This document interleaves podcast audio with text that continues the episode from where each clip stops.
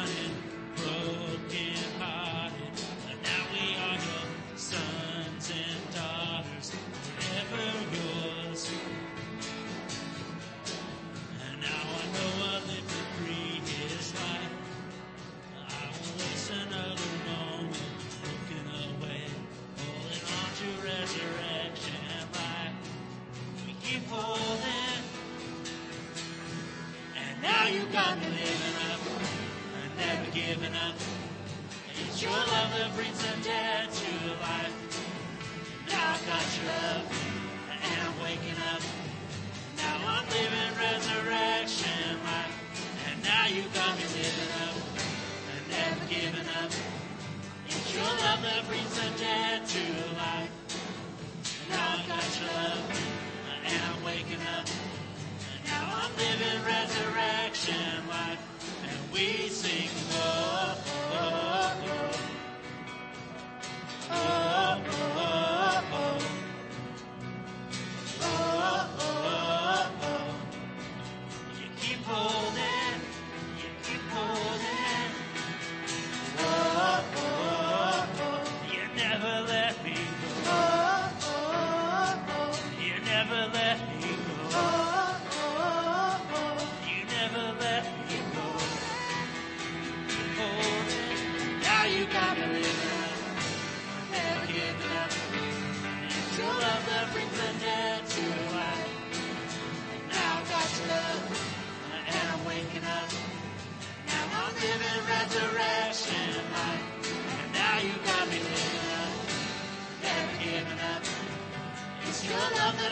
Dead to life. Now I got your love, and I'm waking up. Now I'm living resurrection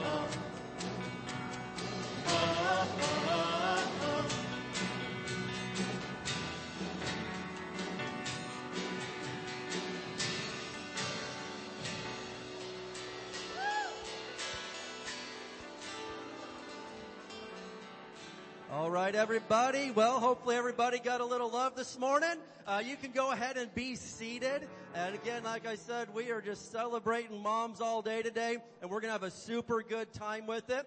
Uh, well, I have a favorite Mother's Day video that I just uh, I got to play just about every. If I don't play it for you guys, I at least go on YouTube and watch it for myself because uh, I grew up with a lot of brothers and I am surrounded by all boys everywhere. So anyway, uh, if you're a mom of boys, you probably appreciate this video just a little bit more. But let's go ahead and watch my favorite Mother's Day video. It's my gift to you. It's an older video, but it's good. Brad, we're taking the picture now. What picture? Now, the one for mom. Hello?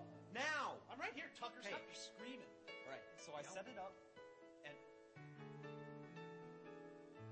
put on a tie. It's This for is mom. fine. It's for Mother's Day. Whatever. Put on a tie. Fine.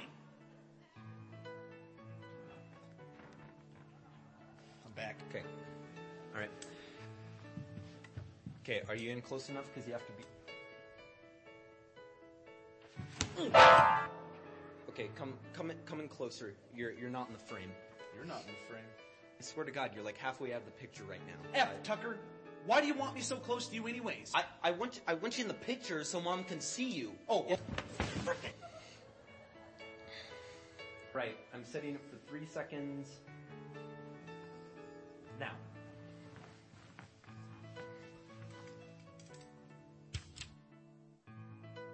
Okay, we're taking it again. Try it. Try to smile this time, okay? I smiled last time. No, you. Well, I, I just looked at it. You look like a frickin' gopher or something. A gopher?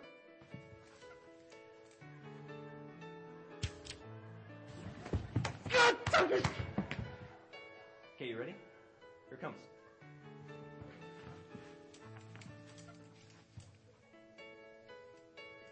What? I, I set it for 10 seconds. I wanted to make sure you were smiling. So.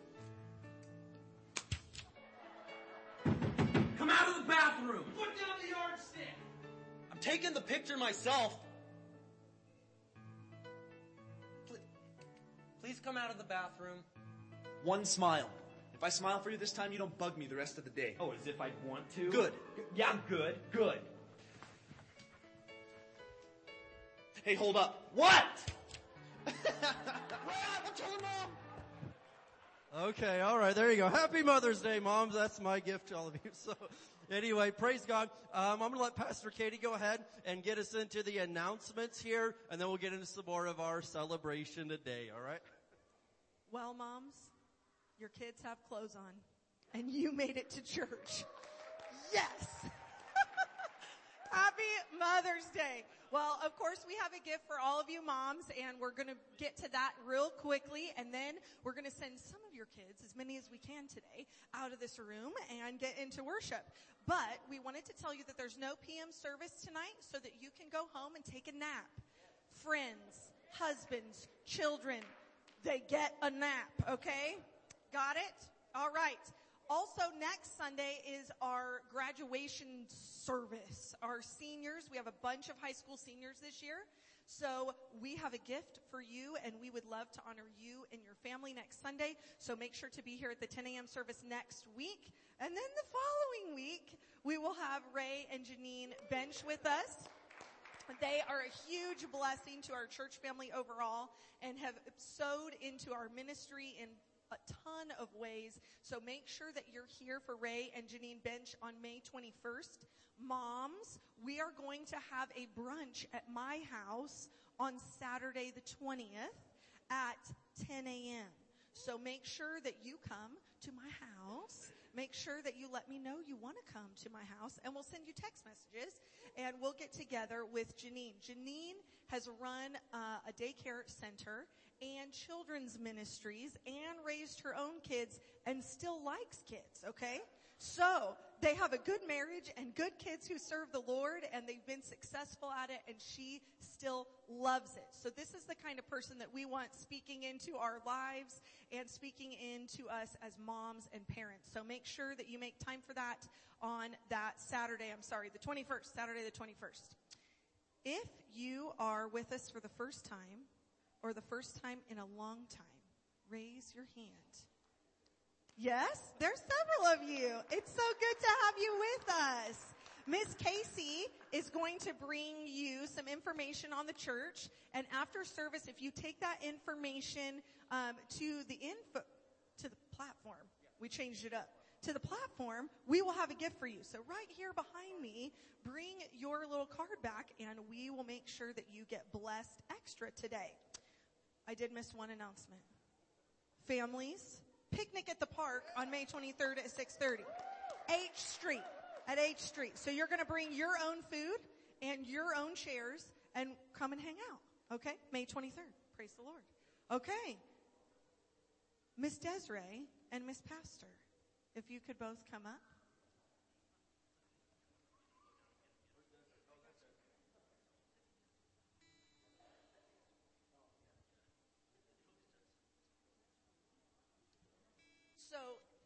This is my mom, not my mom. And this is your mom too, right? Yes. If she has been a mother to you in your life, could you please stand? If she has been a spiritual mother to you. Yes. okay.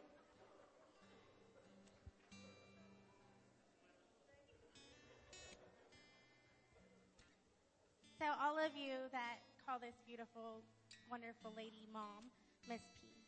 Um, it's kind of like the story of Ruth and Naomi. You know, we adopt her and we tell her, you know, where you go, we'll go. You know, your God will be our God. And um, Pastor did a wonderful sermon the other night about pastors and how we should honor them and respect them. But we should also live a life like how they live. Um, and I've known Miss P for many years now. And I will tell you how she is here is how she is outside of here. And she loves each and every one of us. She prays for us and she is not afraid to tell us like it is. She's not afraid to tell us, knock it off, quit being childish. She's not afraid to tell us, you know, the Bible says to do this and this is what you're not doing. And that's what all of us moms need in our life. We need a godly mom who will guide us, who will teach us, who will instruct us. So I just encourage all of you guys to follow her. She follows Christ and use her as an example because look at her boys. Look at the family that she has here. They're all serving with her because she followed Christ and she raised her children up in a godly environment. And I don't know about you guys, but that's what I want for my family. You know, so we love you, Miss P. Happy Mother's Day.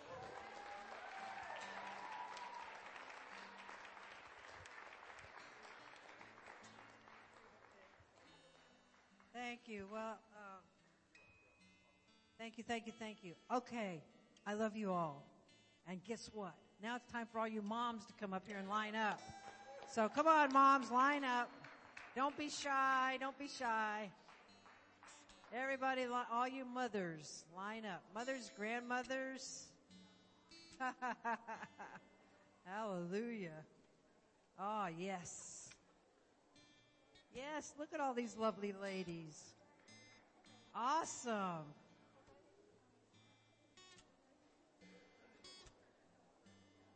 I get up, get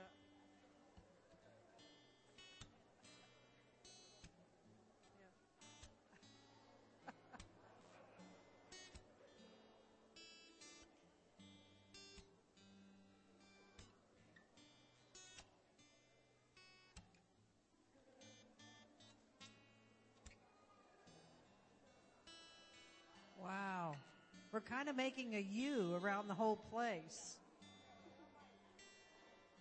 Oh, lovely, lovely. Wow. Man, this is awesome. Woo! This is the most mothers we've ever had so far. So far. All right. Well, I guess I'll start down this end. Who's my, who's following me? Katie, she's a mother too. Come on, Julianne. All right. Okay, here we go. You ready for this? This is fun times. All right.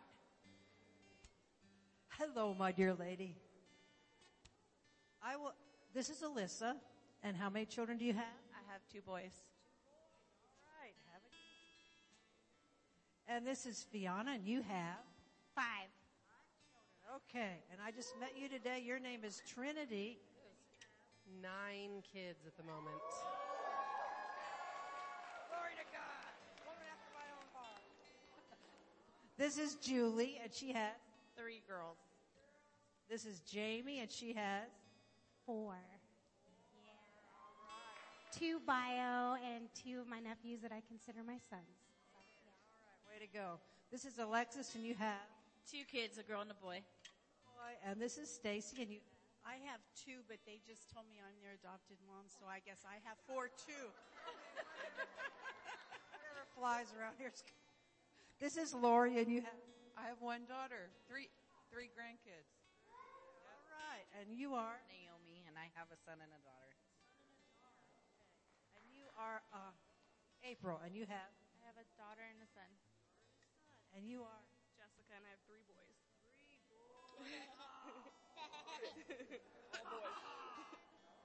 I got five boys and one girl. Pretty funny, huh? She thought it was funny too.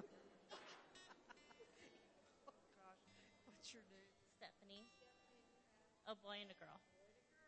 And this is Linda, and you have three kids. three kids, three, and one we're finalizing adoption May 20th. Melinda, would you like to introduce your mother? This is my mama, Joy. How many kids do you have? Four. Four. She has four kids. I have two, and my husband has two also, so I have four. This is Nikki, and you have Three. This is Renee, and you have two. This is Cheyenne, and you have A daughter. and this is Elizabeth, and you have, Uh, one girl. she's right here. This is Maxine, and you have, I have a son and three daughters, and one daughter in heaven, and a lot of grandkids. Amen. This is Betty, and you have, I have two boys and one daughter borrowed from Maxine. and one one granddaughter and then four grandkids borrowed from Maxine. yeah, we just share. This is Reba. Reba, how many do you have? Two boys, two girls. Oh, this is Beth. Three boys. Yay. This is Ilea. I have four children and one in heaven. I always like to say, waiting on me. Yes, three boys and a girl. Yep. One. Okay, this is Nadine. Nadine, you have? Three between us, two boys and a girl. This is, when you go through a line like this, your mind not, has a fog, you know, sometimes. This is Rosalinda. And you have? One girl, one boy. And this is Casey, and you have? Three. two boys and one girl. Oh, and this is Susan, and you have Four kids, one daughter with me, and I have three grandkids. this is Veronica, and you have Two daughters. daughters. This is Adriana, and you have Uh, my oldest is my daughter and five boys, so six. all right. This is Joanna. I have three boys. This is Pam. I have eight children, nine grandchildren, and soon to be 23 great grandchildren. 23 great grandchildren. I have zero great children. This is Dahlia, and she recently married Patrick back there, and she's from the Philippines. How many kids- children do you have? One son. One son, all right. And this is Janelle, and you have? Uh, two girls and three boys. this is Melissa. I have two kids, one boy, one girl. Sabrina. I have four, two boys, two girls. This is Ayla. And I have two boys and one girl. and this is Alexis. I have two kids and two foster kids. So This is Heather, I have two boys and one girl. and this is Irma. I have Two girls and three grandchildren. And this is Heidi. one girl and two boys. This is Donna. Two boys and one girl. Right. And yes, ma'am. What's your name? My name is Morgan, and I have one boy. Morgan, I didn't recognize you underneath your mask. That's okay. Is Joseph here today? Hi, Joseph. Well, I'm glad you're here, Morgan. I'm glad you're here. this is my daughter-in-law, Julie Ann. Um, what? Uh, four. Sorry, four boys and another boy on the way. So she's got five. Five boys. Woohoo! this is Leah. Um, I have four, or two girls and two boys. Girls and two boys. And la- last but not least, this is my uh, this is my daughter-in-law. How many children do you have? I have four, three boys and a girl.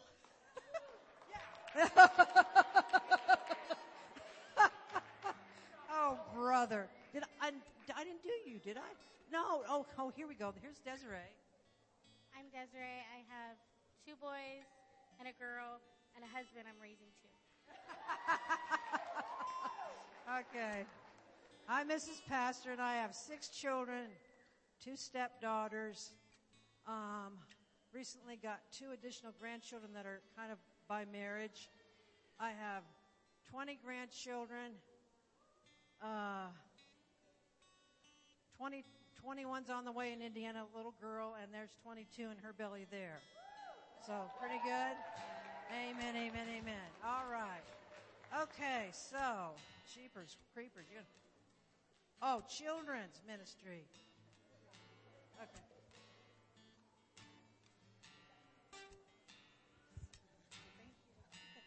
Said she liked my dress.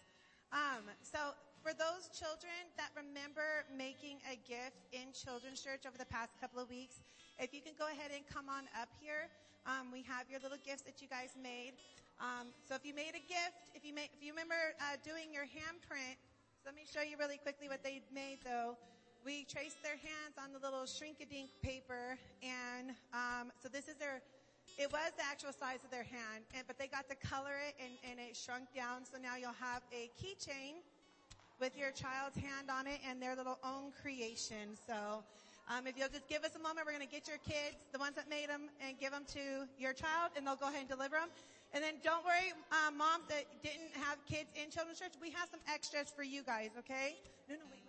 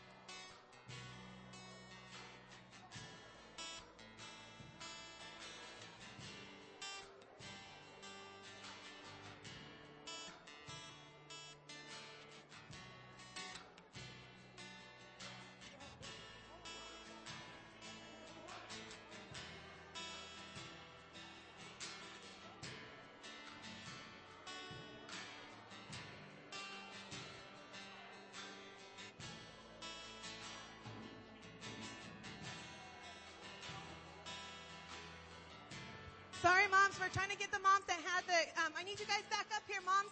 Sorry. we had to get the moms that had their uh, keychains first. we have ones for the moms that um, did not have children in there. Hold on, just a second. Okay, so moms, if you don't have a kid in jam, you still get a shrink-a-dink. You still get a gift. You get somebody's hand because they love you. Or someone's creation. A drawing.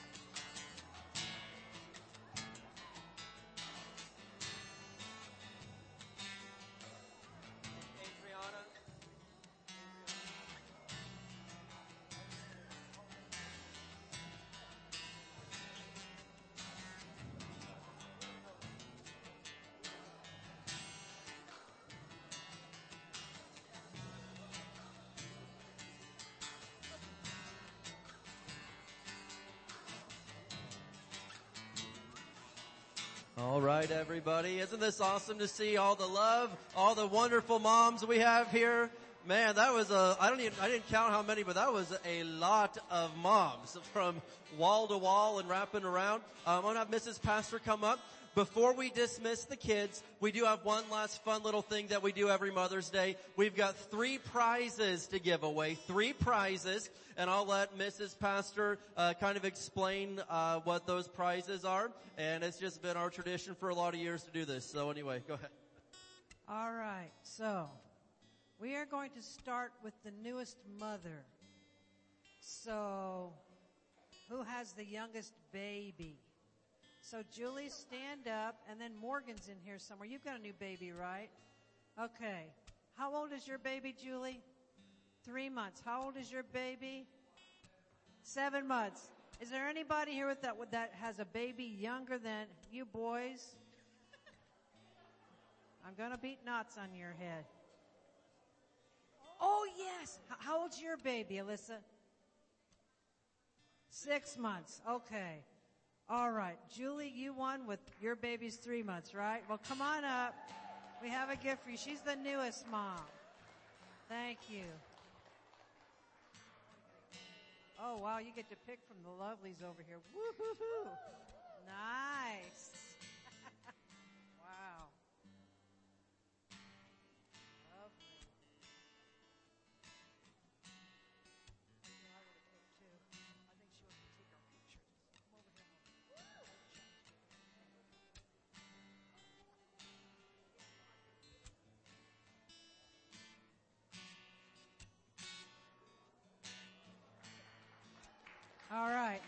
For the oldest mother here. Do we have any mothers that are 65 and older? 65 and older. 65 and older. 65 and older. Somebody's pointing over yonder. Oh yeah, okay. Do we have any mothers who are, uh, I tell you what. Do we have any mothers who are 68. 68. 68. Okay. Do we have any mothers that are 69? Do we have any mothers that are 70?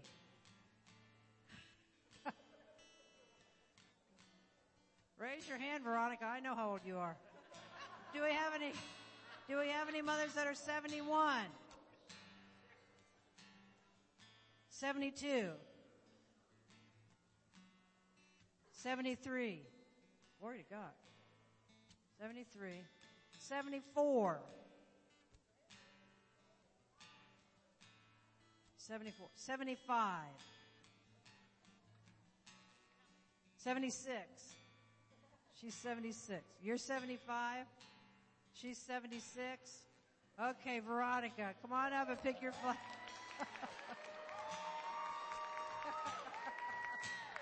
and she looks like she's 45. So I've got to tell a story about Miss Veronica here. She invited my boys over to her house one day to swim. And I walked out there and they said, she was doing cannonballs. I said, no, she was not. And she looked at me and she ran right into the pool wearing her flip flops and everything and did a cannonball.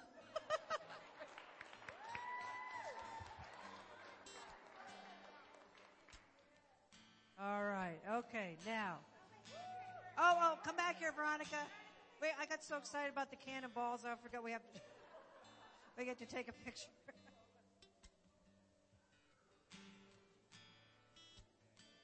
okay, now our last prize is for the mother who has the most children with her in the service.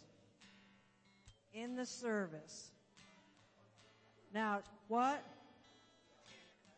They have to be in the building. Yeah, in the building. They have to be in this church somewhere. How many of you have three children? If you have three children, stand up. Three children. All right. How many have four children? How many have five children?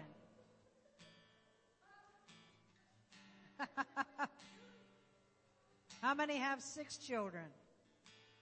In the, in the, you know, in the, at the church. How many? Seven. Okay, you're still standing, Trinity, right? She has seven with her today. All right. Well, come on up here.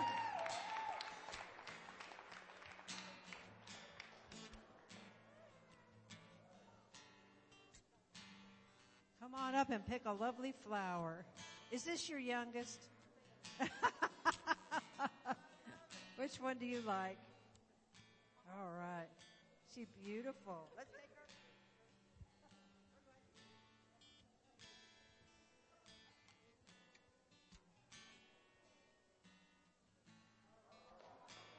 Praise God. Hallelujah. All right.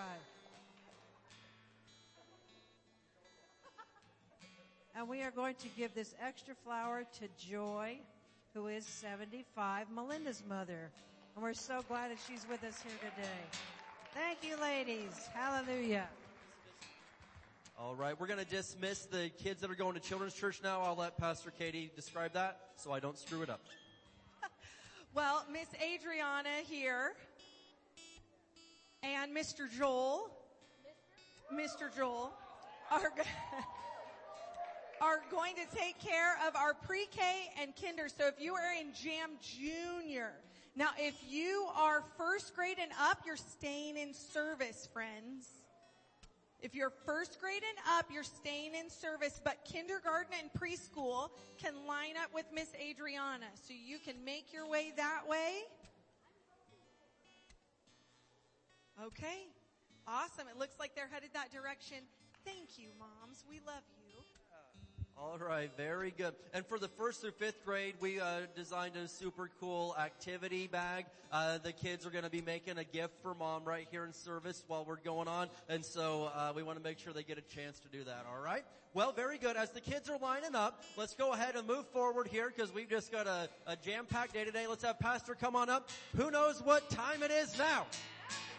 Yes, sir. It is happy time and we get happy because God just loves a cheerful giver and we're going to have a good time with our tithes and our offerings today. Amen. Amen. Happy Mother's Day to all the moms. Praise God. Hallelujah. Now hold up your hands for envelope for your tithes or for your offerings. And, uh, you know, uh, just al- always got to remind you that uh, when we get faced with this, we'll come up to the altar and, and bring our tithes and offerings up here and worship the Lord with them. If you give online already, then come on up anyway because you've already given and you need to honor the Lord. Amen. But I want to look at a couple different verses talk about women and mothers this morning for the offering, and it might be strange for offering scriptures, but Bible principles work across the board if you want to be blessed. How many want to be blessed? Amen. Look at Ephesians chapter 6. Ephesians chapter 6. You know, so many, so many people in life don't connect the dots. Cause and effect. They don't understand sometimes why things don't work right, although they love Jesus and there are people that tithe and give and things like that, but it's an overall life. It's our, it's our spiritual health. You know, we prosper be, and be in health even as our soul prospers, but we got to understand that our soul prospers to the degree that we understand the Word of God. We practice it in our everyday life. And so Ephesians chapter 6 says this, Children, obey your parents in the Lord, for this is right. Honor thy father and mother, which is the first commandment with promise, that it may be well with thee, and thou mayest live long on the earth. Honor your father and mother. And so I know that uh, although I wasn't raised in a Christian home, when I got born again, I knew to honor my dad and my mom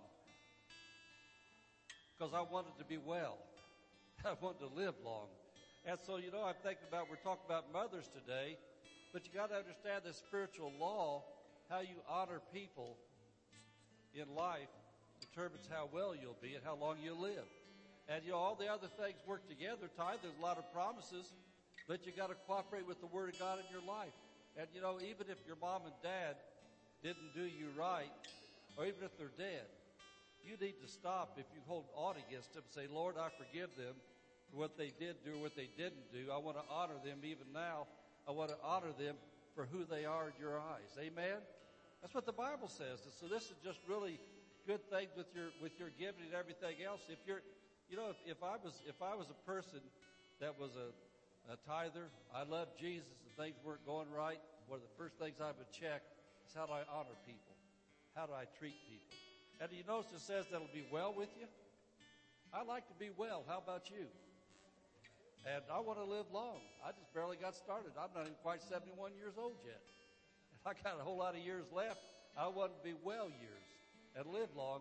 And then another verse I want to look at is 1 Peter chapter 3 verse 7. 1 Peter chapter 3 verse 7. And, uh, you know, this, this verse here is a whole lot for husbands. And when I read it, you can say amen or oh me. 1 Peter chapter 3 verse 7 says, Likewise you husbands, dwell with them, live with them, your wives according to knowledge, uh, giving lip service to your wife. Putting down on your wife. Judging your wife because she can never do good enough. What's it say to do? Giving honor unto your wife as unto the weaker vessel. Giving honor to your wife as unto the weaker vessel. And it's not talking about spiritual weaker. It's, ta- it's talking about physically weaker. You know, there's a, there's a whole lot of wives that are more spiritually mature than their husbands. They're not weak spiritually, but a wife is a woman. She's not a man.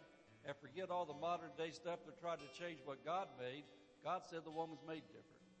And so it says we're supposed to honor her as a weaker vessel. And look at this right here.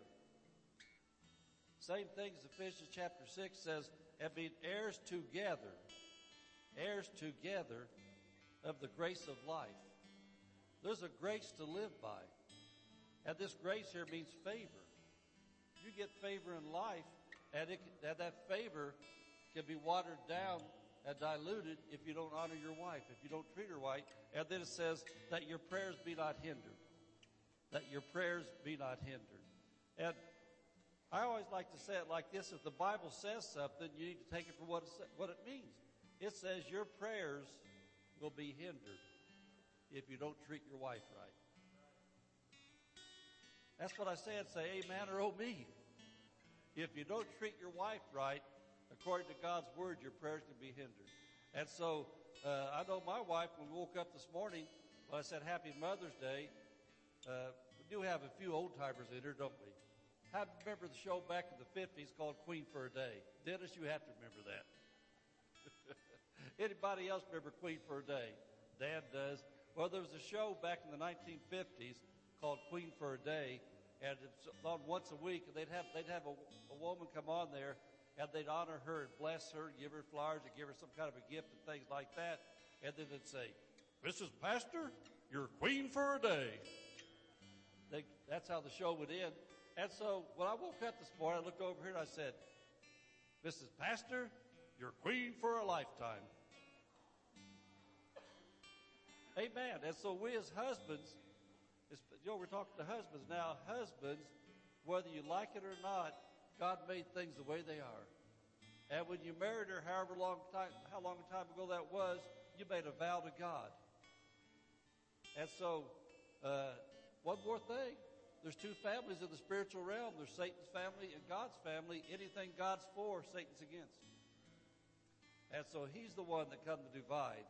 He's the one that come to try to steal, kill, destroy, etc., cetera, et cetera. So you men, if you want the full blessing of God in your prayer life, on your family, you need to recognize that every day is Mother's Day, every day is Wife's Day, every day is Woman's Day. It doesn't make any difference what society puts out. Quit watching the false news and start looking at the good news and recognizing God made women to be by our side, not under our feet.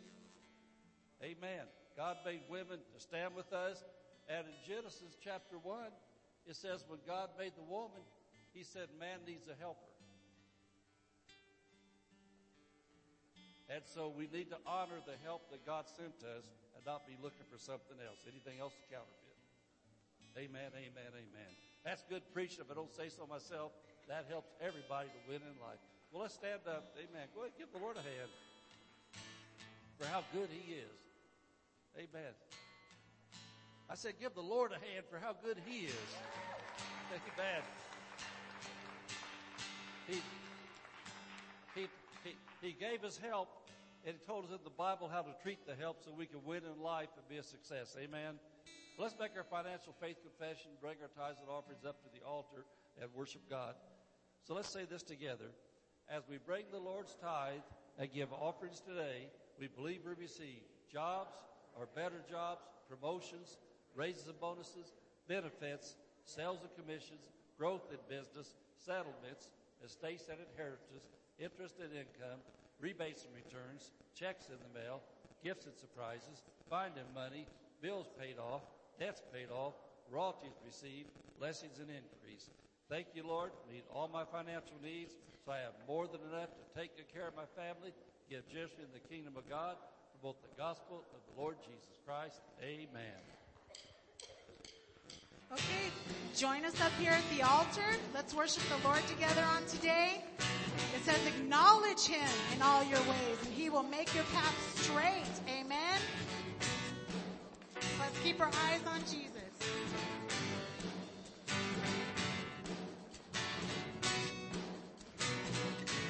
I give you my attention, all my focus, pushing off the limits. I feel your spirit moving all around me.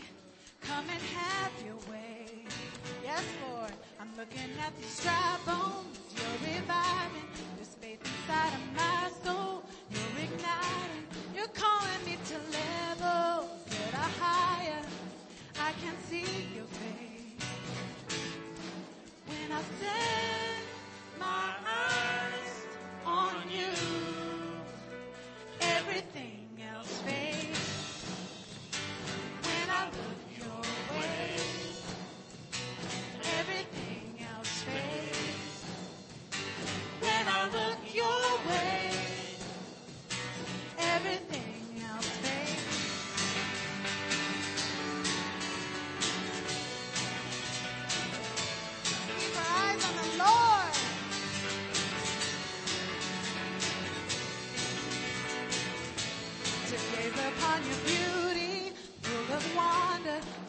calling behind me.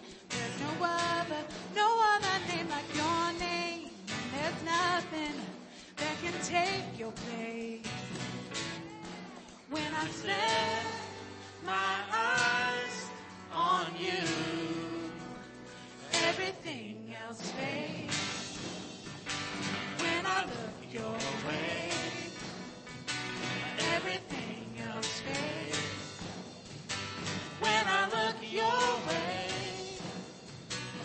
everything.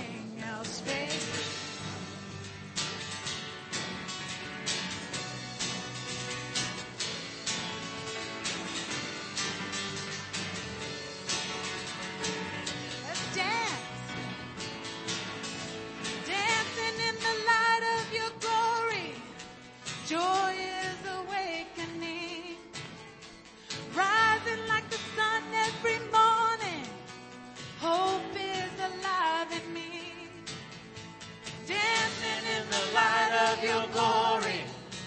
Joy is awakening. Rising like the sun every morning. Hope is alive in me. When I set my eyes on you. When I set. When I set my eyes on you. When I set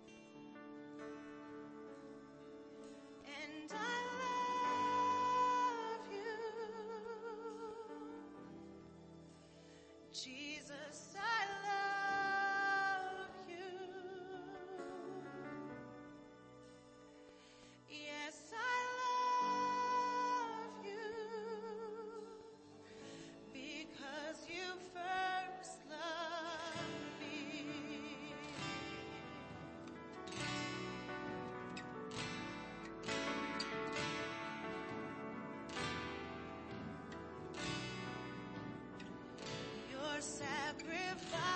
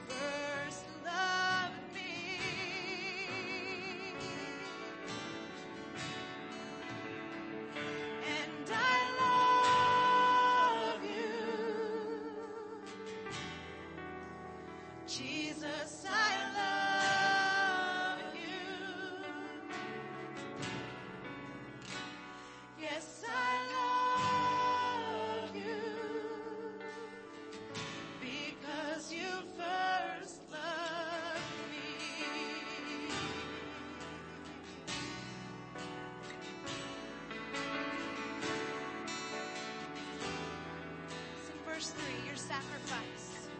Your sacrifice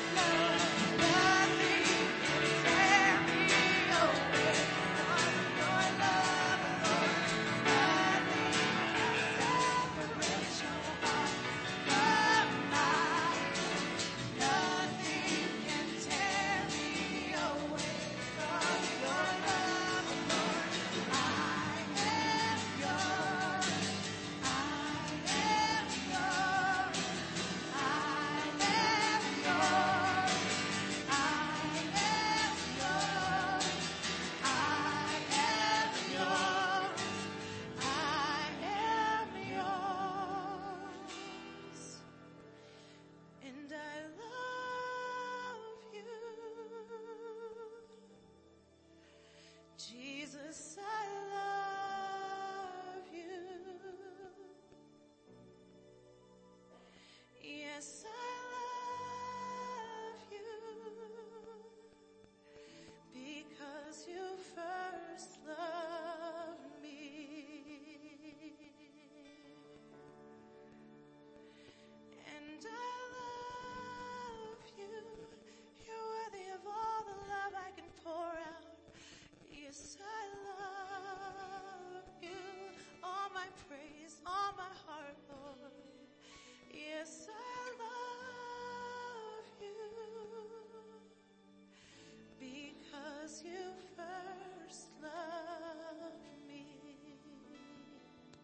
Hallelujah. Hallelujah. I know that's a simple uh, thing to say, a simple thing to think about, but I need you to get a hold of that today that He first loved us. Nothing can tear us away from His love. And I know that today's a day we're celebrating moms and as hard as it is to believe, we got a church full of wonderful moms and women here, but I also know that days like this can sometimes maybe bring up a little bit of pain. And I sense that on some, you know, today that maybe, uh, chance you didn't have uh, this godly, wonderful mom. I don't know, and uh, uh, maybe that was your story, or maybe you're a little bit sad today because there's some separation, either uh, through the miles or from your children, or vice versa, or or maybe uh, maybe they're in heaven now. I don't know what the situation is, but I do want you to know this much: that as we're celebrating and laughing today, you know, it's kind of a, in some ways, a lighthearted day, but at the same time, nothing can separate you from the love of God. Romans chapter 8 tells us that no power in hell, no power in this world, no demon, no angel, no nothing can separate us from the love of God which is found in Christ Jesus our Lord. Amen. And so I'm encouraging you today that, that, you know, whatever your mood is, whatever's going on today, maybe there's a little heaviness, a little sorrow, whatever it is, I want you to know right now that we are told that we can cast all our cares upon Him for He cares for us and Jesus is the real deal. Amen. He can fill the void and I know you're like, well, how can he? can do it. And so what I want you to do today is just raise your hands for one more minute. Hallelujah. And we declare right now in the name of Jesus that we got the joy of the Lord. It is our strength. We've got the peace of God which surpasses all understanding. It guards our hearts and our minds in Christ Jesus. And we declare that today is a day of victory. Today is a day of celebration. If for nothing else, Jesus loved us and He came and He died and He made a way. And so we love you, Jesus. And more than even the we celebrate Jesus today, just like we do every day, because you're the King of all kings and the Lord of all lords. Hallelujah. Can we give Jesus some praise together today? Amen. The Lord is good and his mercy endures forever. Hallelujah. Well, you can make your way to your seats. Praise God. And uh, man, man, man, what an awesome day this is going to be. And uh, really, you know, any, all the great things that we're saying, we we mean every word that we are blessed uh, in this church and and you know so many other churches too. But we've just got the best moms in the world, and and I see that. I see you know you moms putting in your your hard work, you putting in your focus on your kids and your grandkids.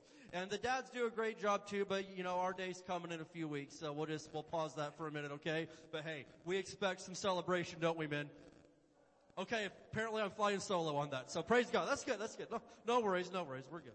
But anyway, um, before we get in, I, I heard this story about um, this kid came up and asked his dad, "Dad, what's a man?" And the dad said, "A man is someone who's responsible." A man, my son, is, is someone who cares for their family.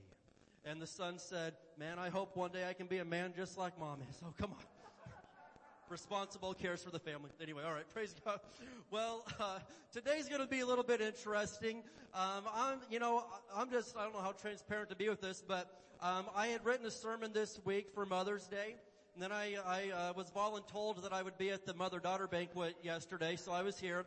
And uh, I, my mom preached this wonderful message to all the ladies, and I was like, "That's great, mom, but that's basically what I had written down. I can't go in there and repeat that." So uh, anyway, late last night and yesterday was a long day. I totaled it up. It was a 17-hour work day. By the, I went to bed finally about 12:30, and and the Lord had given me this whole new message that I'm like, Lord, are you you sure that's the one you want to go with? Because that sounds a little bit crazy, but, but the Lord's like, yeah, that's the one to go with. So the title today is Mary's Boys. We're going to be talking about Mary's boys. And so here we got a picture of some of, uh, Mary's kids here, but, but check it out. If you didn't get an outline for the message, raise your hand. The ushers will give you an outline to follow along with. And, um, I'm going to be talking about Mary today. Now I realize that sometimes we don't, you know, talk a, whole lot about uh, Mary in our type of churches, but I want to tell you this much: she was one incredible woman. I mean, this was a a tough as nails woman. And I know sometimes you may be thinking like, how hard could it have been? She had the perfect kid. Can you imagine? I mean, mom's having just, I mean, Jesus, he never backtalked. He never did anything wrong. He never hit his brothers. He never pulled his sister's hair. He never lied about doing his chores. Jesus was a perfect child. And so we're like, yeah, I mean, you know, everyone gives respect to Mary, but I mean, come on, she had an easy kid. Well, hold on now. You gotta realize the burden and the, the, the, the weight of the situation that was handed to Mary. Think about this. Here she is. Most scholars believe she was a teenage girl. We know that much. Maybe as young as 13, probably between 13 and 16 years old. And, and, and so the, the angel appears and says, you are going to have a child and, and, and he is going to be the savior of the world. No pressure, but you're going to be carrying the most important person the world's ever going to know. Do not screw it up. Now, uh, the angel didn't say all that, but I added that. But at the same time, can you think about that? That here you are, and it's enough pressure raising kids. Has anybody else caught on to that? Like, uh, it, it seemed so easy, and you seem to just know exactly how to do it, and then the kids showed up, and you're like, I mean, I'm 13 years into it, and I feel like I know less now than I did 14 years ago. It's like, wow, this is a hard job, but here we are, and it's, it's enough pressure anyway, but she's responsible for raising the Savior of the world. The most important person this world has ever seen. And here she is, and, and we think that it was, it couldn't have been easy knowing who this child was. And, and, and of course, uh, she's got other kids uh, that, that we know about, and she's got Joseph, and, and, and she's got she's got her hands full this whole time. And Joseph was a good man, but you got to think about this. She shows up and says, "Joseph, I know we're engaged to be married. I just want you to know I'm pregnant." And uh, and Joseph, you are not the father. And think about think about the pressure of this. That Joseph being it says he was a just man, he was a good man, but at the same time he was going to dump her. He was going to break off the engagement, but because he was so good, he was going to do it quietly, so he didn't embarrass her. And then we know that an angel appears to Joseph in a dream and explains the whole thing. So he's like, okay. I'm good. We're going to stick with this. And there just had to be a lot in this situation that was not an easy thing to deal with, but praise God, Mary got the job done. Now here's the deal. Mary also ended up having other children, Jesus being the big brother, obviously. You know, you can, if you're an adult, you can figure that part out. But Jesus was the big brother, and uh, I don't know how many siblings in total that he had. Uh, we know John chapter 7 refers to his brothers making fun of him and, and, and teasing him and picking on him and giving him a hard time. But at least two of the brothers were super cool. And Mary not only raised Jesus to be the best guy ever, uh, but also she raised two other sons named James and Jude, who, I mean, did more for this world than any of us could even dream of, alright? So she's got three boys here that were absolutely winners and incredible and changed the whole world. And so as I was praying about, Lord, I mean, I, I, I we got to talk to these people tomorrow, and and what is it going to be about? And so I just started thinking about Mary, and I started thinking about at least three of her boys and how they were obviously turned out great. And so I start reading from James and Jude and from, from the writings of Jesus himself, from the, you know, from the Gospels. And as I'm reading these, I'm like, man, these guys have a lot in common. What's the common denominator? Well, obviously they served the Lord, but they also had the same mom. And so I'm like, there's gotta be some of, of Mary's upbringing, some of Mary's parenting has to come and play when they all hit on a lot of the same lines. And so, for the sake of time today, I'm gonna talk about three things, but we could go through a whole lot of things. James wrote a book of the Bible, Jude wrote a book of the Bible, and Jesus is the Savior of the whole world, and Jesus himself is the Bible because John 1 says that Jesus is the Word.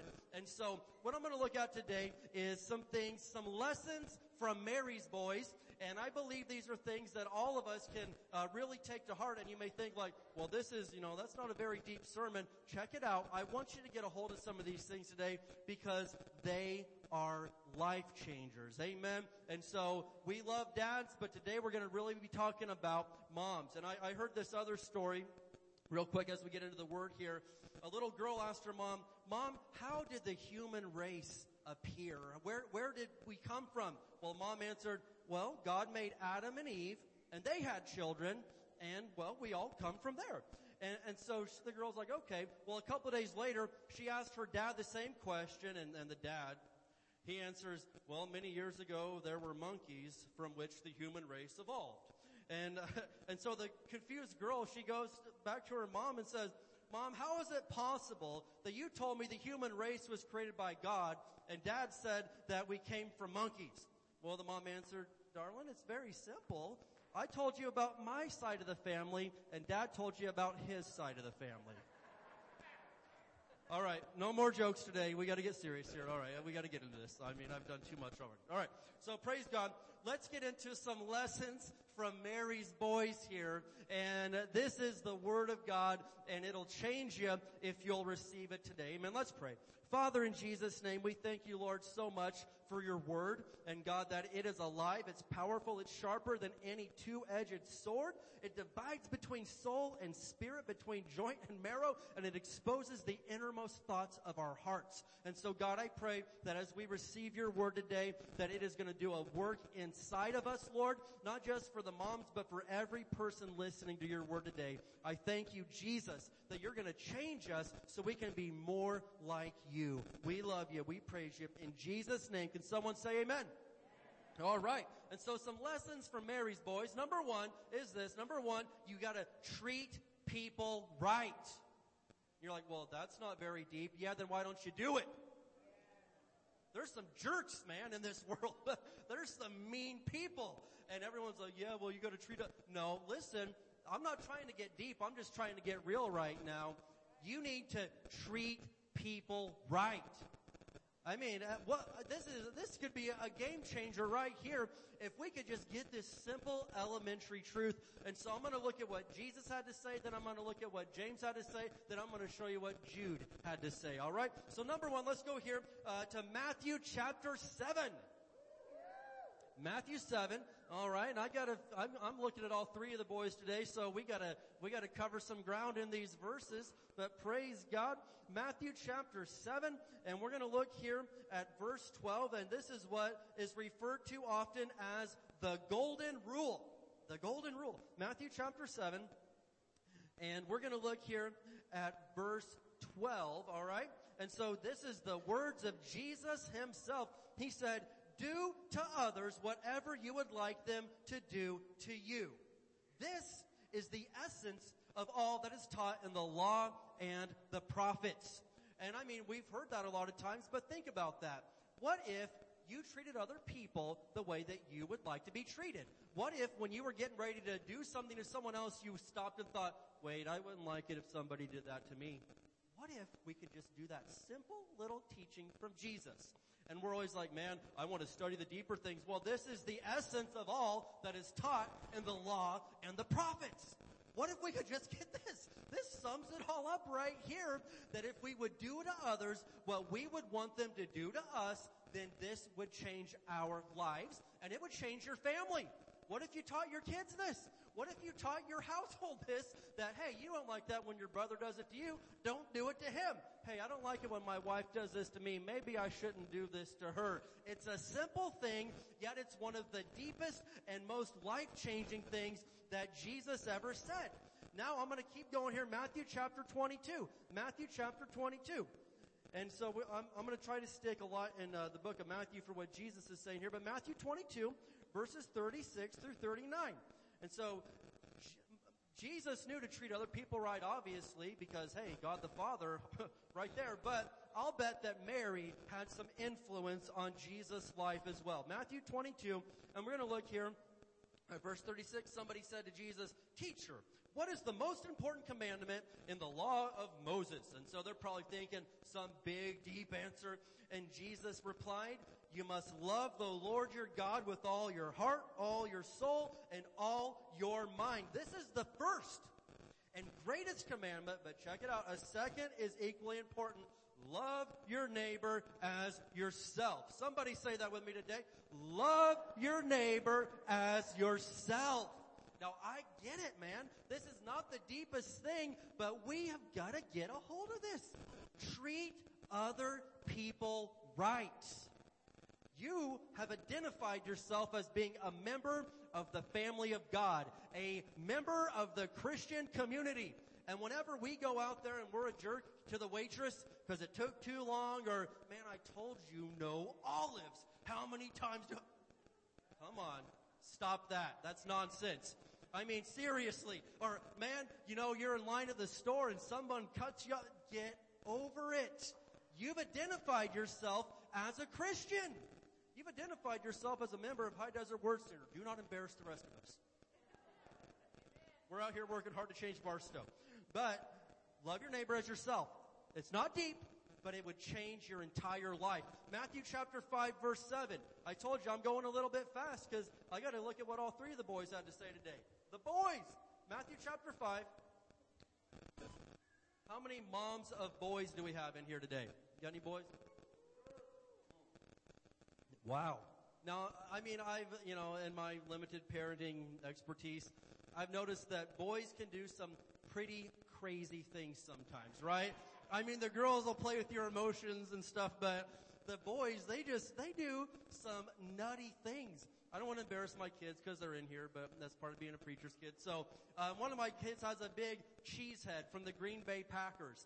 And, uh, and I, one day I'm just walking by the bedroom and one boy's got a cheese head on. The other kid's got a baseball bat in his hand. The kid with the cheese head on says, hey, hit me. I want to see if I can feel it. I'm like, no, no, stop, stop, stop, no. He was going to voluntarily take a ball bat to the head just to see if he could feel it. I'm like, oh my gosh, Lord, we're going to make it through this. Uh, Matthew chapter 5 verse 7. Uh, This is the most famous sermon ever preached in the history of the world. This is from the Sermon on the Mount. And I mean, if I could have been there for any sermon in history, there's a lot that I would have liked to have heard. But Matthew 5 talks about the Sermon on the Mountain. If I could have been there for this sermon, oh my goodness, I would have wanted to hear this one in person. But Jesus said in the Beatitudes, Blessed are the merciful, for they shall obtain mercy. Do you like it when maybe you've screwed up, yet you receive mercy? I mean, I've screwed up. I've done dumb things. I've received mercy from God, mercy from my family, mercy from my church. I have received mercy and blessed are you when you show mercy because then you'll obtain mercy when you need it. And believe me, we all need mercy sometimes. And so one thing about Mary's boys is this, is that they were tough and they were straight shooters. I mean, Jesus was full of mercy and love, but he could get real tough when he needed to. And if you read the other boys' books, you'll see that, uh, yeah, they, they were really tough with their words sometimes. But they were extremely merciful. All three of these guys that I'm going to show you today, they were mercy. They weren't, they weren't looking to be with the in crowd. And, uh, and they were always reaching to the down and out. Now, Jesus, I mean, he had a reputation already. He went into a town and they're like, oh, there's that guy. I, I heard about him.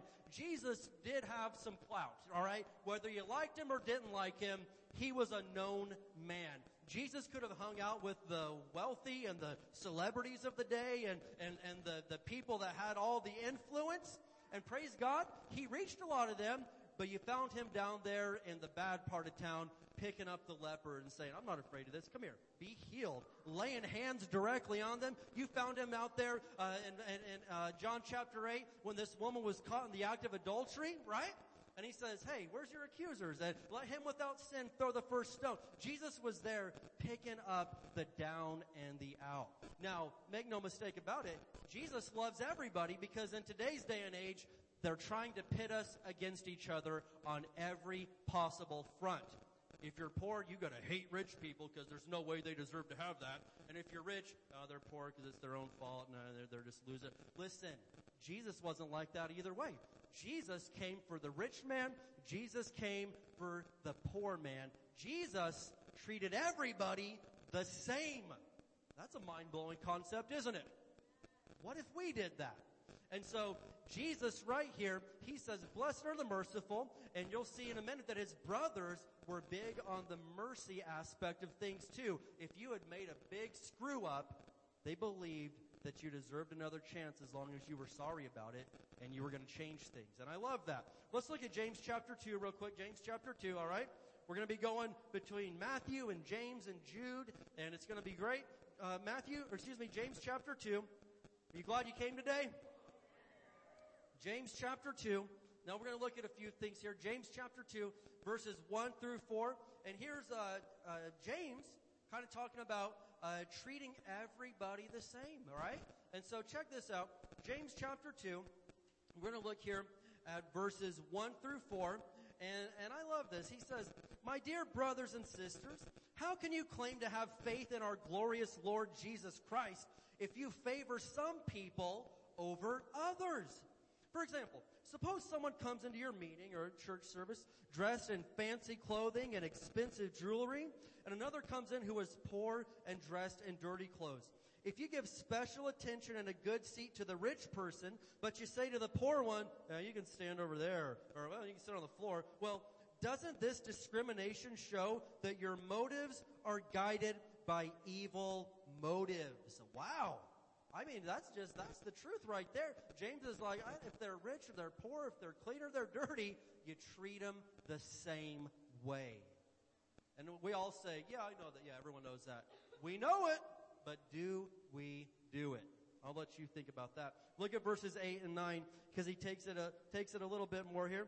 He says, yes, indeed, it, it is good when you obey the royal laws found in the scriptures. Love your neighbor as yourself. But if you favor some people over others, you're committing a sin. You are guilty of breaking the law.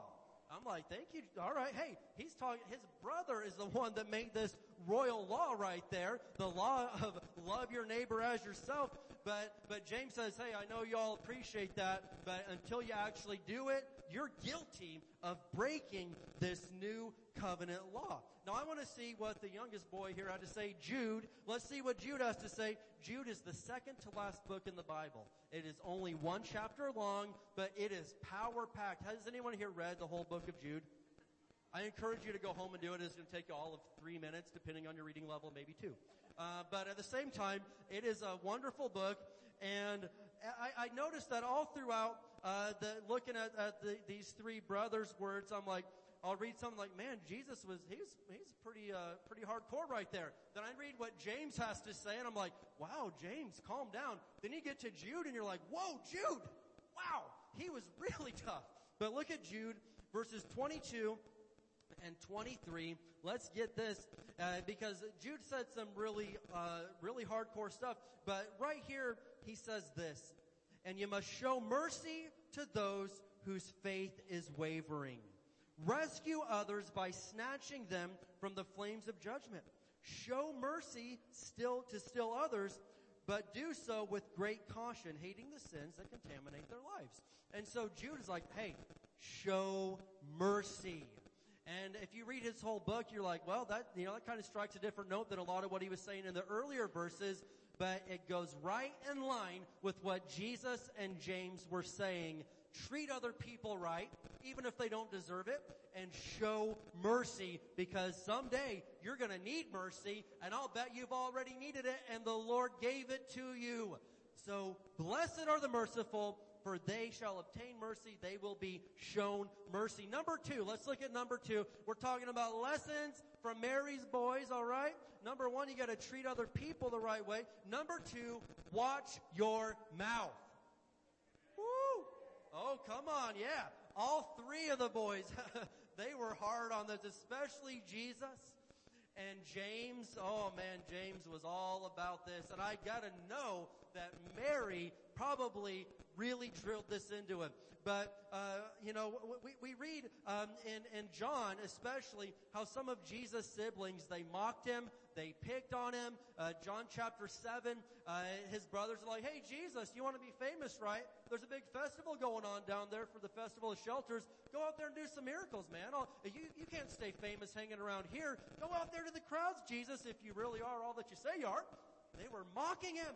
And it says his own brothers didn't even believe in him. But Jesus just knew how to shake that off. He's like, you know, whatever. You expect it out there from the haters. You don't expect it from your own family. But I'll bet sometimes you've seen that, hey, your own family's the haters sometimes, right? And so Jesus dealt with this. But let's look here at uh, Matthew chapter 5. And so, uh, you know, I can just imagine Mary getting on to some of the brothers like, man, leave Jesus alone. And he's the big brother. He, you know, he can stand up for himself, but leave him alone, okay? Leave him alone. And she probably got on to them, but Jesus and James especially had a lot to say about guarding the words that come out of our mouth. And this is key to your spiritual maturity. If you want to get mature, you know, a lot of people are like, man, maybe I should just get real deep in this area. If I could, you know, study the Old Testament tabernacles, you know, someone said that to me. I'm like, that's neat, but I, I don't know what really it's going to do for me right now. But check it out. If you want to get spiritually mature, learn how to control your mouth. That's what I look for if I'm like, hey, you know, if I want to find a mature Christian, I look for someone that knows how to shut their mouth when it needs shut and knows how to say the right words when they need said. But your mouth, people, will get you in more trouble than nearly anything else in this world. I feel like I'm speaking to my children right now. All right, anyway, all right. So, uh, we, we've had this conversation, just so you know, me and the kids. Matthew chapter 5, let's look at verses 21 through 22. All right, so I'm going to go fast here. Matthew chapter 5, verses 21 through 22. And here we have Jesus yet again uh, laying it out there. But check this out Matthew 5, verses 21 through 22. He says, You have heard that our ancestors were told, You must not murder. If you commit murder, you are subject to judgment. But I say, if you are even angry with someone, you are subject to judgment. If you call someone an idiot, you are in danger of being brought before the court. And if you curse somebody, you are in danger of the fires of hell. Woo! Boy, whoa, come on. I mean, sometimes they're like, man, I'm glad I don't live under the old covenant. It was real harsh back then. Well, pump the brakes on that thought for just a minute, because at least under the old covenant, I wasn't in trouble until I hit you or I killed you. Then I was in danger of judgment. But Jesus said, no, no, no, no, no. In the new covenant, my new way of doing things is this. If you're even angry with them, if you call someone an idiot, you're in danger. I don't want to show uh, of hands today, but I'll bet some of us have called somebody an idiot at least once or twice, right? I don't don't raise your hands. I mean, we pretty much know who you are anyway. But I'm just saying, let's just uh, you know think about that. He said, if you curse somebody, you are in danger of the fires of hell. I'm like, my gosh, that gives us a little something to consider right there and think about. Look at chapter 12. Man, I bet you're really glad you came this morning. You wanted to hear about a good, uh, a good uh, inspiring word. The Proverbs 31 woman. Yeah. She rises early and calls her husband blessed. Oh. Uh, and that's good. I shouldn't make fun of that. That's a good, solid, solid word. Solid word. Amen, Leah? Solid stuff. That's good feed right there. But uh, we're talking about Mary's boys, all right? So Matthew chapter 12, verses 36 through 37. And here's what, what Mary's oldest son, Jesus, had to say. And so, oh man, he says, And I tell you this, you must give an account on judgment day for every idle word you speak. The words you say will either acquit you or condemn you. And so we will give an account on judgment day for every word spoken, but he's talking here about every idle word. So those words we think, ah, that means nothing. That's just a useless word. I was just saying stuff. Yeah, I called her that, but you know, it's just what, you know, whatever. It means nothing. Hey, whoa, pump the brakes once again, because we will give an account for all of these words on judgment day. I can just imagine us standing in front of a, a, a, big screen with Jesus and him like, hey, I'd like to replay a moment from 2022 if you, you know, and so he plays back a moment when we blew up at someone and said a bunch of stuff. He's like, can you explain this one to me real quick? What in the world are we going to say? Well, I, I don't, I mean, you know, she, but, but you should have heard what she said to me. Well, well we're, we're talking about you right now, he's going to say. And this is something for us to consider that our words are more than just words. Our words are powerful, they carry weight, and we will give an account to God for the words that we speak. Jesus himself said it. Let's look at James here. James chapter 3. Let's see what James had to say because we think that Jesus was a little hardcore here. Let's look at what James had to say. James chapter 3, and we're going to look at verses 6 through 10. James chapter 3, verses 6 through 10. And uh, man, James just hits it even harder than what Jesus did. James chapter 3, verses 6 through 10. And so here's what he has to say. And, and I'm cutting through the story here because there was a lot more he said than this. But verse 6, and the tongue is a flame of fire. It is a whole world of wickedness, corrupting your entire body. It can set your whole life on fire, for it is set on fire by hell itself. Wow. You know, we have inspiring verses that we put on our refrigerator or on our bumper sticker, right? For I know the plans I have for you, says the Lord. Jeremiah 29, 11. We love it. Uh, we love, I can do all things through Christ who strengthens me. What if we put that on your refrigerator? Your tongue can set your whole life on fire. Woo. I mean, you know, why? Because it's set on fire by hell itself. Uh, James, come on. Well, check it out. Let's look at verse 7. People can tame all kinds of animals, birds, reptiles, and fish, but no one can tame the tongue. It is restless and evil, full of deadly poison. Sometimes it praises our Lord and Father, and sometimes it curses those who have been made in the image of God. Blessing and cursing come pouring out of the exact same mouth. My brothers and sisters, this is not right. And so James hit on something there. The same mouth that sat in church today and sang his praises, Lord, I love you. You are so beautiful. You're, you're worthy of it all. You're worthy of it all. Some of these mouths are going to walk out the door today. They were just singing God's praises. They're getting ready to curse somebody made in the image of God. You little punk, how could you? I mean, it's something for us to consider and think about. And so James says, man, that ain't right. This should not be so. And so if we're talking about some lessons from these guys right here, we need to watch our words. Words are powerful and they are not just some empty thing we throw out there. And the third thing I'm going to say today is this. The third lesson from Mary's boys is number three. Stay away from the wrong crowd. How many of us maybe wish that we had heard that lesson a little bit earlier on in life? Right? I mean, there's some massive things that I see that go into somebody's success, right? We've been doing this pastoring thing for a while, and I can, you know, I can tell. If you'll take God's word seriously, take God's house seriously, that's step number one.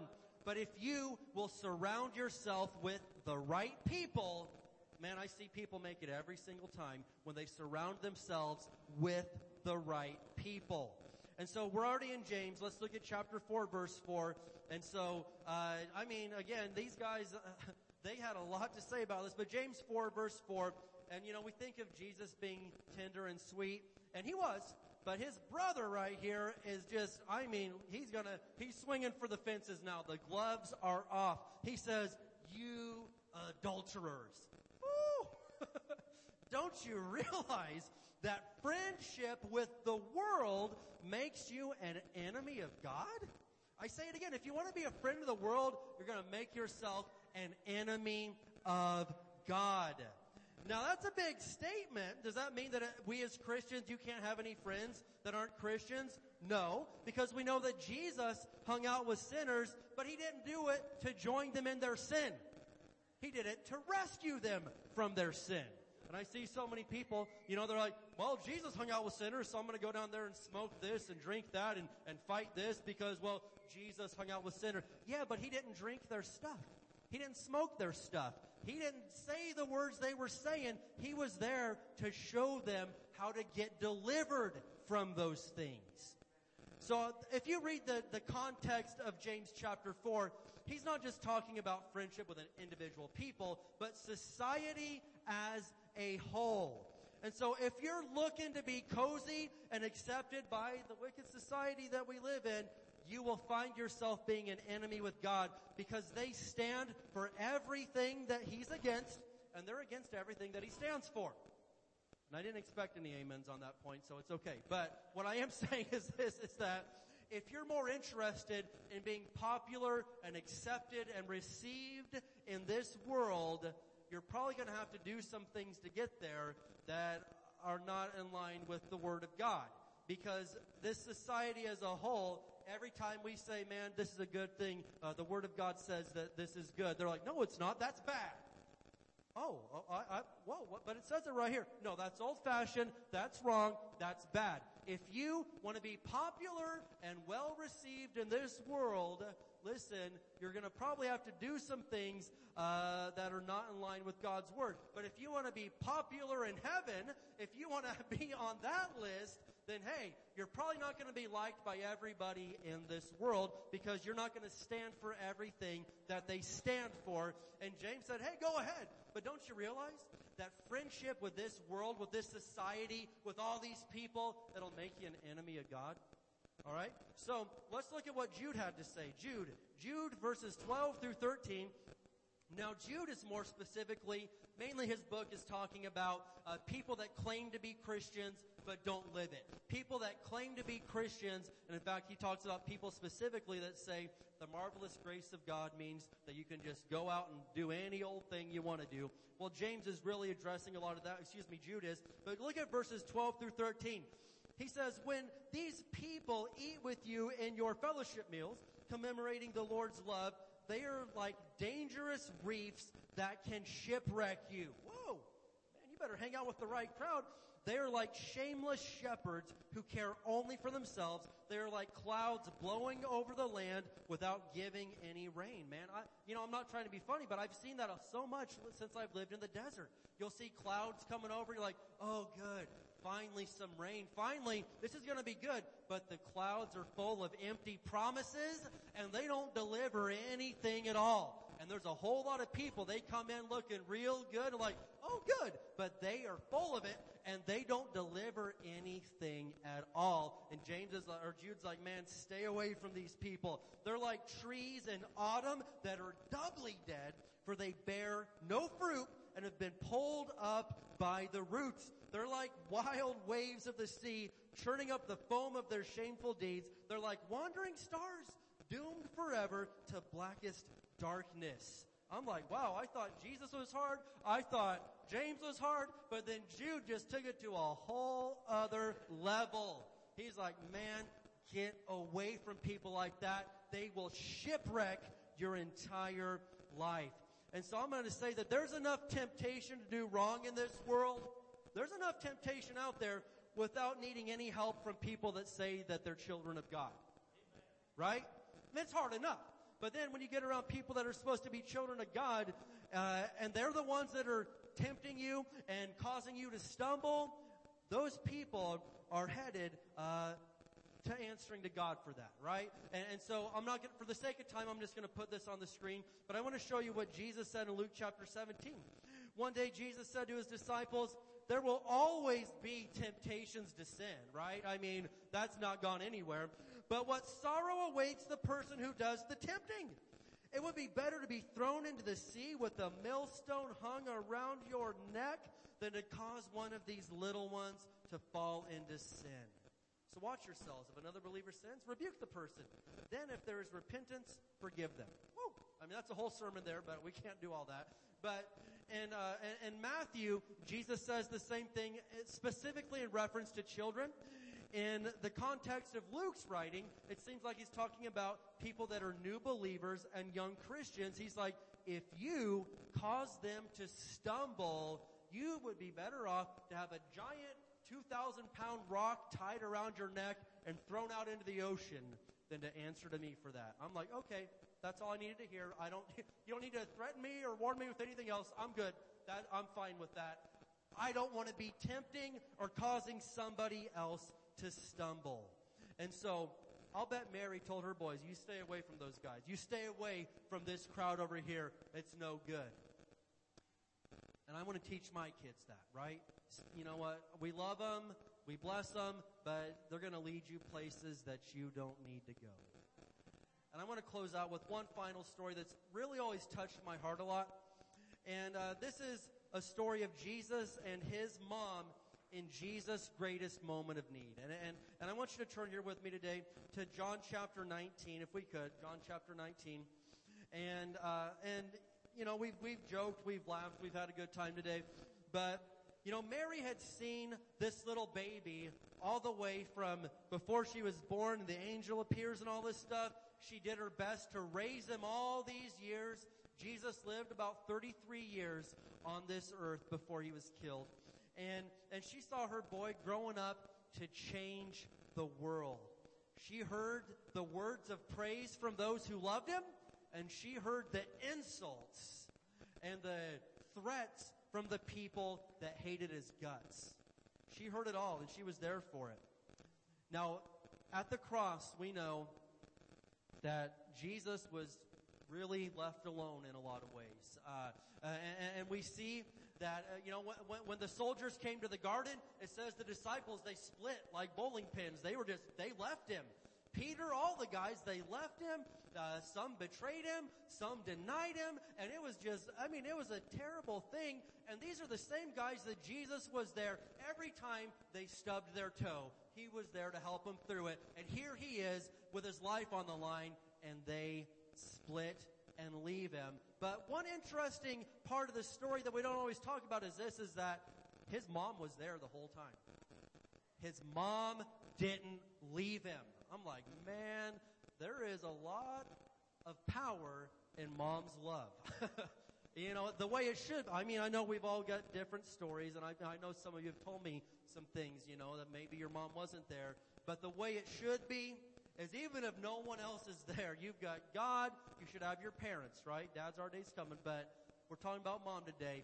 Mom should be there even when nobody else is. And so this has always just kind of touched my heart and it ne- nearly brought me to tears, but I, uh, I try to not cry often. John chapter 19, verse 25. Here we are, standing near the cross were Jesus' mother. And his mother, so he's got his aunt there even, Mary, the wife of Clopas, and Mary Magdalene. And moms, can you imagine? I mean, you know, your, your son, your little boy, you raised him, you changed those diapers, you fed him, you woke up at night, you, when he fell down, you picked him up. When he had a rough day, you were there for him.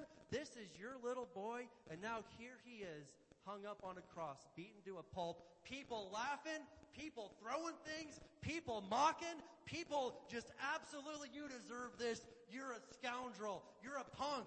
You're a loser. Laughing, throwing things. And here's mom right there watching her little boy die for the sins of those very people that are mocking him and throwing things and calling names. And his mom's right there at the foot of that cross crying. Mom didn't leave him. Peter did.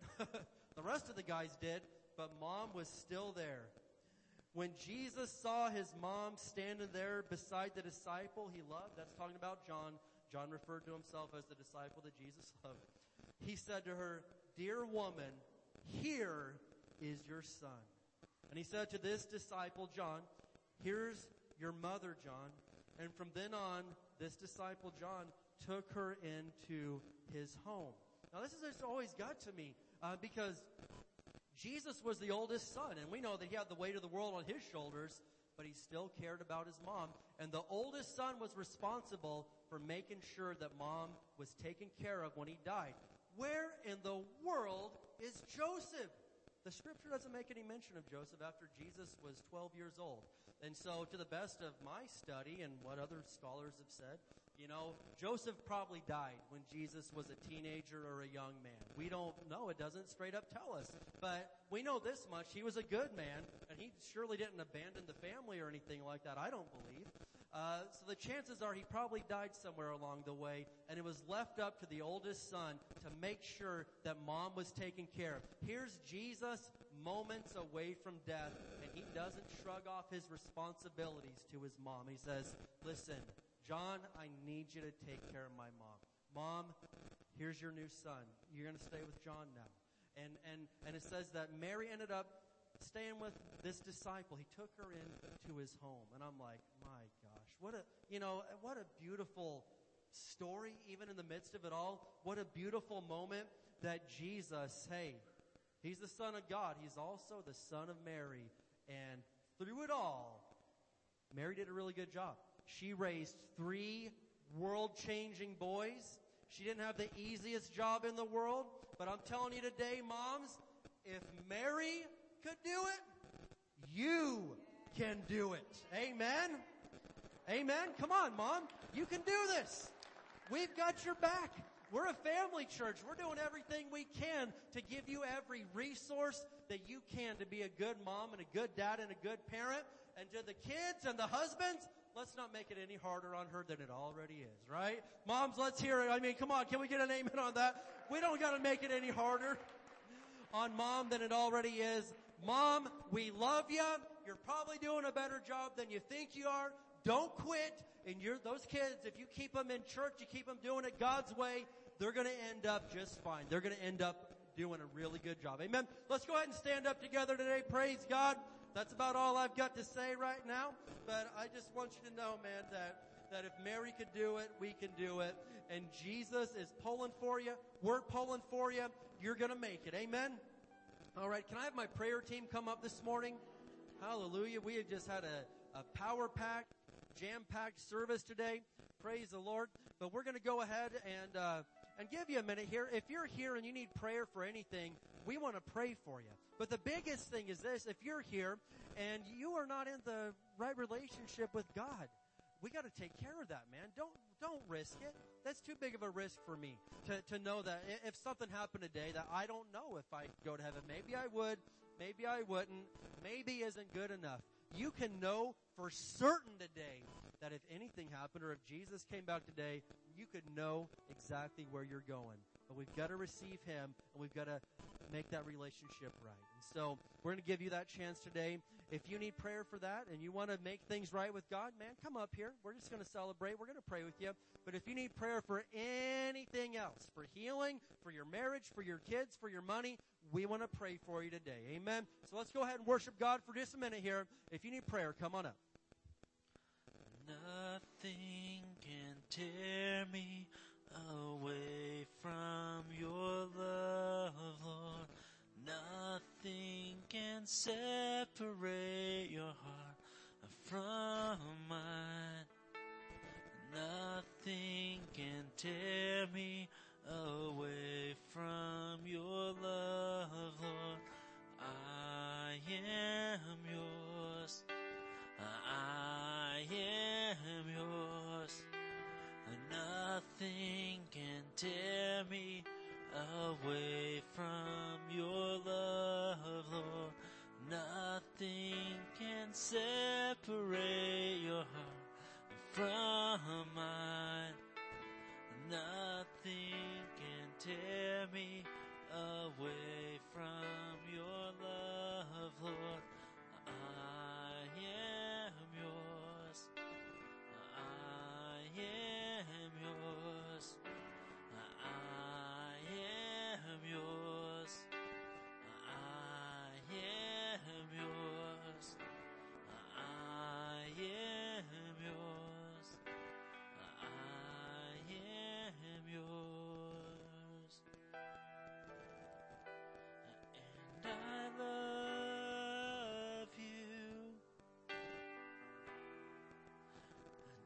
Jesus, I love you.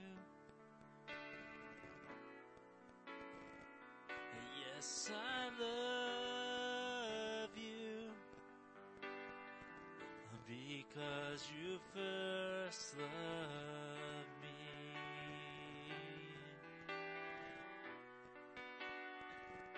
And I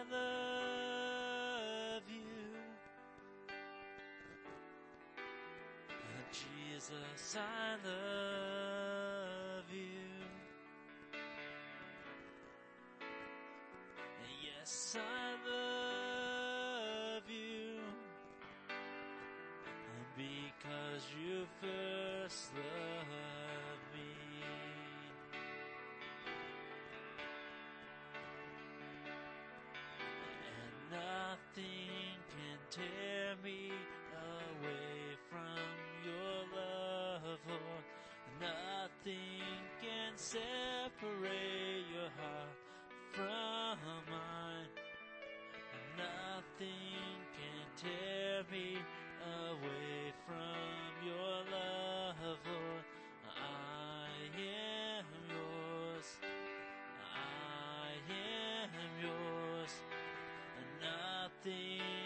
take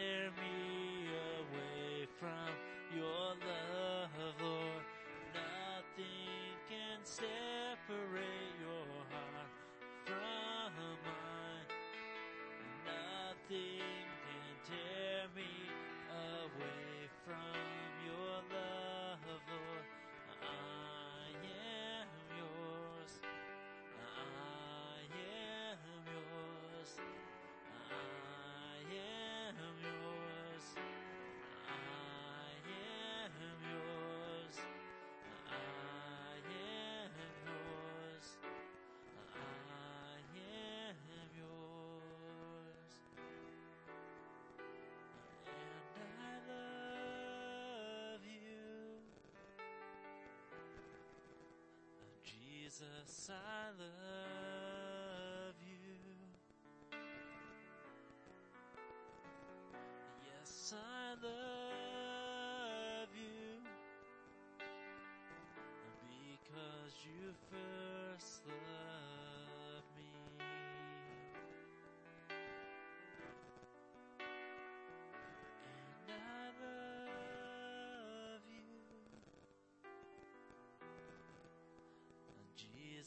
I love you.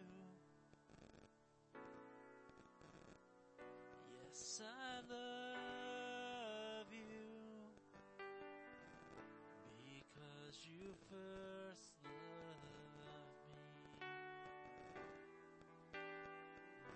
Amen. Hallelujah. All right. Well, who was blessed today? Amen. Did we receive the word of God? Hallelujah. Well, mom, we love you. We want you to keep up the good work and you're going to uh, raise some awesome, awesome kids. Grandma's the same thing. And praise the Lord. God is good. Men, let's take care of the ladies today. All right. Let's go home and, and we'll do our part in the name of Jesus to make it a good day. Moms, are you okay with that? Can we help you out today? All right, praise the Lord. Well, we're going to go ahead and close out by speaking some words of faith over Barstow today. We do want to remind you that there is no service tonight, and so you just stay home and have a good time and, and be blessed together. We'll be here Wednesday night at 7 o'clock, and then, of course, next Sunday we're going to be honoring our graduates. Amen. Let's pray, and then we'll close out with the Barstow Faith Confession. Father, in Jesus' name, we thank you, Lord, once again for all the wonderful moms that are here today. And Lord, all that you've blessed us with, help us today to bless them and make it an easier day. Help it to be a good day for them in every way possible, Lord. And we thank you, Jesus, that the best is yet to come, Lord. They're gonna have the best years of their life so far, God, and we're gonna do everything we can to make it that way. Thank you for it, Father. In Jesus' name, can we all say amen? All right. Let's say it together today. We declare that Barstow is a blessed city. Our families are blessed. Our schools are blessed. Our churches are blessed. Barstow is healed. Barstow is prospering. Barstow is safe. Barstow is strong. Barstow is surrounded by the walls of God's salvation. Barstow is full of love, joy, and peace. Barstow is full of the glory of God. Barstow is coming to Jesus. Barstow is saved in Jesus' name. Amen. We'll see you later.